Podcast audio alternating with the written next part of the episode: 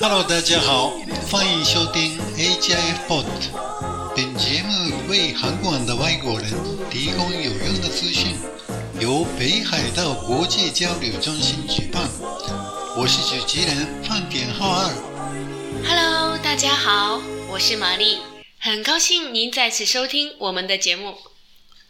皆さんこんにちは。インターネット放送 HIF Pod をお聞きいただきありがとうございます。私は司会役の飯田浩二。そして、マーリーです。どうぞよろしくお願いいたします。この放送は、函館で生活している外国人のための情報発信番組で、北海道国際交流センター HIF が運営しています。冰雪消融、万物复苏。北海道终于迎来了明媚的春天。春天来了，我最喜欢北海道的春天了。如果时下新冠病毒在日本还在蔓延，日本政府发布了紧急事态宣言。是的，很多地方的学校和公共设施也都暂时停业了。而且紧急事态宣言都是几个大城市是吧？包括东京、大阪等大都市也都进入了紧急状态。是呢。虽然北海道函馆不在范围之内，但很多学校和公共设施也一样要关闭到5月初。是的，日本政府呼吁关闭餐厅、商店、游戏中心，并终止大规模集会活动。是的呢，而且能够在家办公的人就尽量不要去公司上班，这也是日本政府要求大家尽量配合做到的。但是这个措施没有强制力，仅仅是希望大家尽量做到自我约束克制而已。虽然是自我管理、自我克制，但大家也都很积极的配合。我最近去超市买菜，排队的人也几乎都戴着口罩，而且大家都会间隔一定的距离，我觉得自觉性还是蛮高的。专家特别强调需要避免三密。三密是指密闭空间、密集场所和紧密接触的场面。还好啊，日本人不像欧美人一样见面就会拥抱，只是互相敬个礼而已哦。真的非常希望这一切早日恢复正常。对的，我们衷心希望疫情早点得到控制，早日结束。是的。那范天老师，今天我们要聊的话题是什么呢？不管有没有病毒，每年樱花还是会盛开。今天我们来介绍一下日本的樱花文化，好不好？好啊，我最喜欢日本的樱花了。让我们开始吧。はい、それでは、今日は日本の桜の文化についてお話ししましょう。桜は日本全国に広く見られる樹木ですね。はい。特に代表的な品種のソメイヨシノっていうのがあるんですけども、これが春の一時期に一斉に咲き競って日本の春の風物詩となっています。而且我还听说日本的樱花都是根据季节和气候从南到北来开，有一个词叫做樱花前線、对吧？对的。実はですね、このソメイヨシノっていうのは日本全国にあるんですけど、これ全部クローンっていうんですかね、遺伝子が全部同じで。都是克隆的吗？桜の木の実から苗を育てるんじゃなくて、桜の幹をこう切ってですね、挿し木するとか。そうやって増やしていくんですよ。原来他们都是从一棵树上的枝条、压枝、然后种到各个地方。クローンですから。だから、同じ温度になると一斉にとっとこう花が咲くらしいんですよね。我也非常喜欢这个叫 Somei Yoshino 的樱花。它写汉字是写作染井吉野这几个字。对。嗯，染呢就是染料的染，井是井水的井，吉是吉祥的吉，野就是野花的野，染井吉野樱。这个特别有名的地方在函馆就要数武林国公园了，是吧？对的对的。それでこのソメイヨシノの桜の木なんですけども、まあ韓国のソウルですとか、中国だったら大連とか武漢ですね。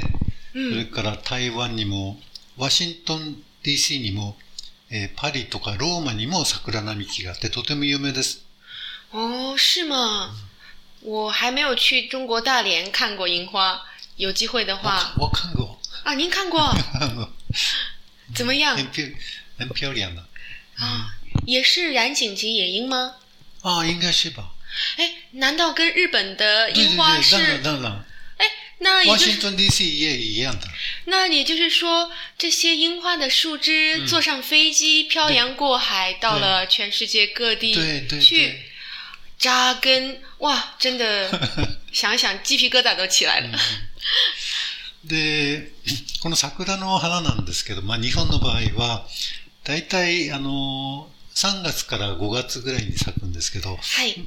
まあ暖かいところですね。南の方から順番にこう咲いてどんどんこう北上していくんですよね。うんうん、それでその、どの場所がいつ頃桜が咲くのかっていうのをまあ気象庁が予報するんですけども、で桜の開花日を予想するんですね。はい。東京はもう終わりましたけど函館はまだですよね。これからですよね。桜前線がこうだんだん北上してきて。函館の桜の開花は例えば4月の28日とかいう予想が出ると、まあ人がどっとこう出てくるんですね。嗯，很多国家都只有天气预报，只有日本还有一个樱花预报。桜が咲いたっていうのを決めるのは気象台の職員が、咲いてるなっていうふうに判断するんですけど、その、判断するときに標本木っていうのがあるんですね。はい。でそこに、3輪だか5輪咲くのを見つけると、函館が、咲きましたっていうね、開花宣言を出すんです。那棵树在哪里呢？いやー、应该武林国公園だ。中にあるんですね。標本木っていうのが。下次有机会我去找一找。往年武林国公園的樱花一般会在黄金周的前一两天、前三四天就会开花。今年天气比较暖和，雪也比较少，应该会早开一点吧。で、桜の花が一旦咲くとですね、大体まあ散るまで2週間ぐらい咲いてますね。うん、是的。で、桜が咲くとまあ開花ですけど、半分以下かなっていう時を三分咲き、半分ぐらい咲いてるなっていう時を五分咲き。満開ですよね、で満開になるとだんだん桜の花びらが落ちて、それから葉っぱが出てくるんですね、ソメイヨシノって。我不管樱花是开的时候、还是花落的时候，我都很喜欢。花落的时候，武林国的樱花有很多花瓣都被风吹到护城河里，在那里边我还划过小船，真的非常浪漫。还有人穿婚纱。然后不知道是不是在拍婚纱照啊，跟新郎新娘两个人去划船，我觉得特别特别的漂亮。有机会，如果今年可以去划得了的话，我一定会去。種類についてですね、紹介しますと、一番有名な桜は、まあ、さっきから言っているソメイヨシノっていう桜ですけど、これは早咲きで割と早く3月ぐらいからこう咲き始めて、花が先に咲くんですよね。これが特徴です。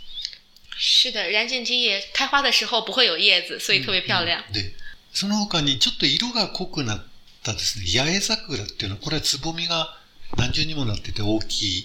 これはもう少し赤い感じの桜ですね。八重桜、これはまあ遅咲きです。八重樱在中国也很常见，我们一般都会种在路上，就是大马路旁边都是这个。八重桜ですか？あとですね、彼岸桜って言って、その大きな桜の花びらが非常に大きな桜とか、しだれ桜、これは早咲きなんですけど、柳の木のようにこう、ね、しだれている、ああいう桜の木があります、ね。我也很喜欢这个。あとですね、寒桜とか冬桜っていうのも、これちょっと、冬に咲く桜で珍しいんですけども、そういう桜もあります。あと、桜ではないんですけど、芝桜って知ってますか？我知音对不对？虽然它有那个 sakura 有樱花的樱字在里边，但它跟普通的樱花不一样，不是开在树上的，对对对，是像像草坪一样，它只是像花的地毯一样，特别特别的漂亮，非常非常的漂亮。あと桜の木の名所ですけども、インターネットで調べるとですね。桜の名所100選とかって出てきます。どこも有名で、どこも綺麗なんですけど、まあ私がこう選んだ6つの桜の名所です。一つは大阪城。大阪城、在大阪。それから上野公園。上野公園。あと兼六園。兼六園。それからちょっと北に上がってきますと、弘前城。あ、本前城。うん。あとは北海道の松前城、松前城、うん、それから函館にある五稜郭公園。あ、我最喜欢的五稜郭公園也在里边。みんなでもなんか公園とかお城と関係があるんですね。どうしてですかね、有名なの。我也想知道为什么。为什么呀、梵天老师。お城と桜ってなんか合うんですかね。相性がですか。相性って見て綺麗だなと。あと水ね。水とお城と桜っていうのをこう。一緒に見ると綺麗に見えるのかもしれないですね。なんか想像するだけで綺麗な絵が目の前に浮かび上がりますね。そうですね。お城があって、堀があって、桜があるっていうと、なんか和風の代表的な浮世絵にもなりそうな。そうですね。もう日本は昔から富士山と桜っていうと、まあ日本を表す代表的な。風景ですよね。樱花呢是非常漂亮。樱花固然好看，要慢慢的看樱花，总是要有一些小活动的，对不对？一边看樱花，一边大家往年都会在樱花树下，朋友们齐聚一堂，喝喝酒，吃吃烤肉啊之类的。范天老师，您们要不要给我们介绍一下赏花的时候？大家都做哪些活動ね。じゃあ、今度はですね、花見のことについてお話します。はい、桜をこう見るっていう字ですよね、花見っていうのね。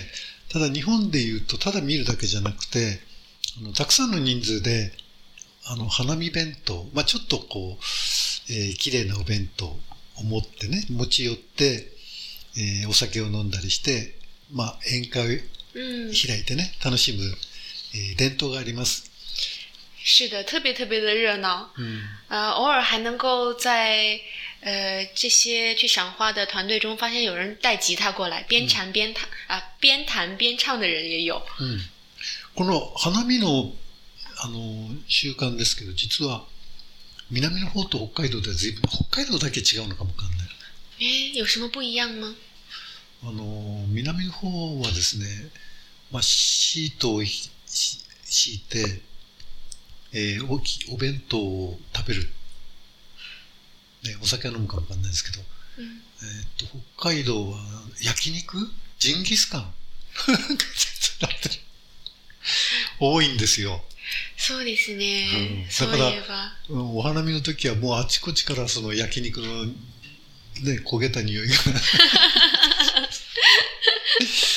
で、五稜郭公園でも函館公園でも、みんな七輪とかこうね、ガスコンロを持ち寄って、そこでジュージュー音を立てて、ジンギスカンを食べる。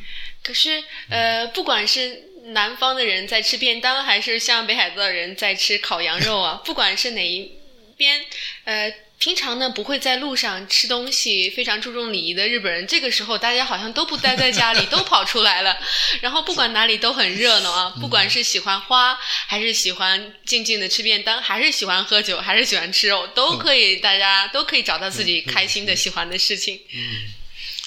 で、このお花見は明るい時にやるのもいいんですけど、夜になるとですね、今度ライトアップして、またこれが綺麗なんで、夜桜というね、夜桜見物とか、うん、晚上的樱花一定另有一番風情。そうですね。花为题的歌曲啊之类一定也不少吧。桜ソングって言って、まあ桜に関する歌もですね、たくさんあるんですけど、私が思いつく桜ソングっていうのは童謡の桜と、あ、童謡。うん。あとですね、松田聖子さんのチェリーブラッサムっていう曲とかですね。松田聖子她被誉为日本的不老玉女、也是知道的人知道，她也是不管是在日本还是中国。まあ、10年以降の人ですね。あとね、最近ですけど森山、直太朗さんっていう森山良子さんっていう歌手がいたんですけど、うんうんうん、その人の息子さんですね、桜独唱っていうのがありまして、这首歌ですね。森山直太郎的音一个字啊，也是在日本非常有名的一首歌。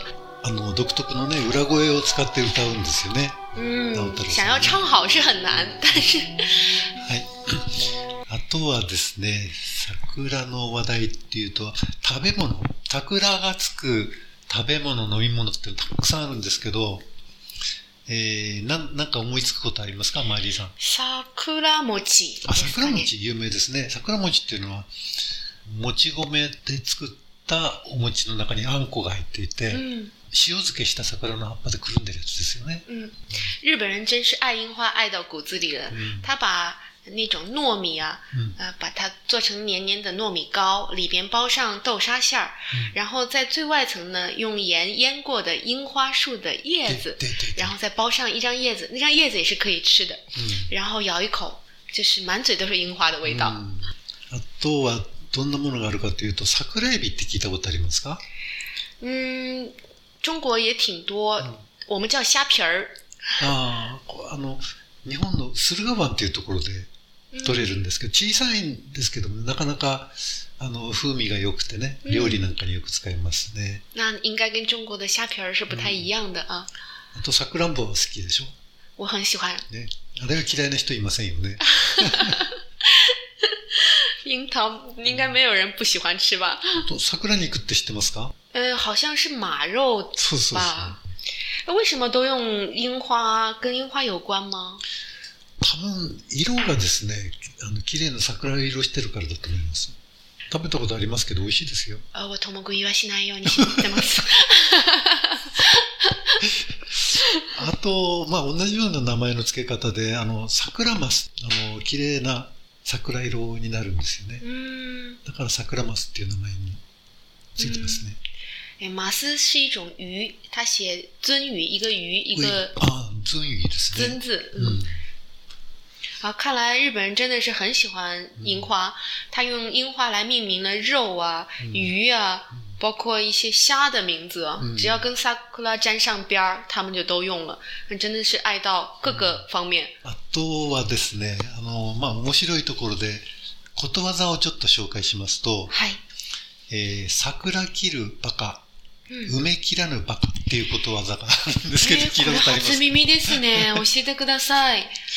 桜はですね、切ると桜のこう枝ぶりも悪くなって枯れてしまったりねするんですけど、梅は逆に切らないでほっとくと梅の実がならないとか、楽しいお話をしてきました。はい。じゃあここでですね、実践会話練習ということで、今日は、マーリーさんとお花見の打ち合わせの、会話をやってみたいと思います。はい、練習してみましょう。来週の日曜日、仲間とお花見をやる予定ですが、マリーさんも参加しませんか？いいですね。どこでやるんですか？五稜郭公園です。昨日気象台が五稜郭公園の開花を発表しましたから。では来週の日曜日には満開になっていますね。お花見は何をしますか？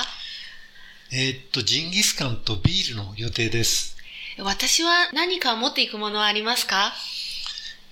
みんなで分担して持ち寄ることにしたんですけど、マリーさんには、野菜を持ってきてくれませんか？わかりました。それでは私が玉ねぎ、もやし、ピーマン、長ネギ、それにじゃがいもがあればいいんですかね？そうですね。それでいいと思います。あらかじめ野菜を洗って切って持ってきてくれると嬉しいですね。任せてください。ところで集合場所と時間を教えてください。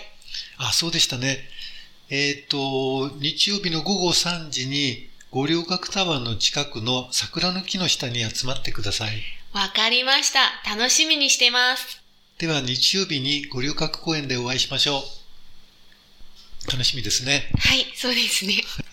本日も HIF Pod をお聞きいただきありがとうございました。非常感謝大家收听我们的节目。HIF ではホームページや Facebook でも情報発信をしています。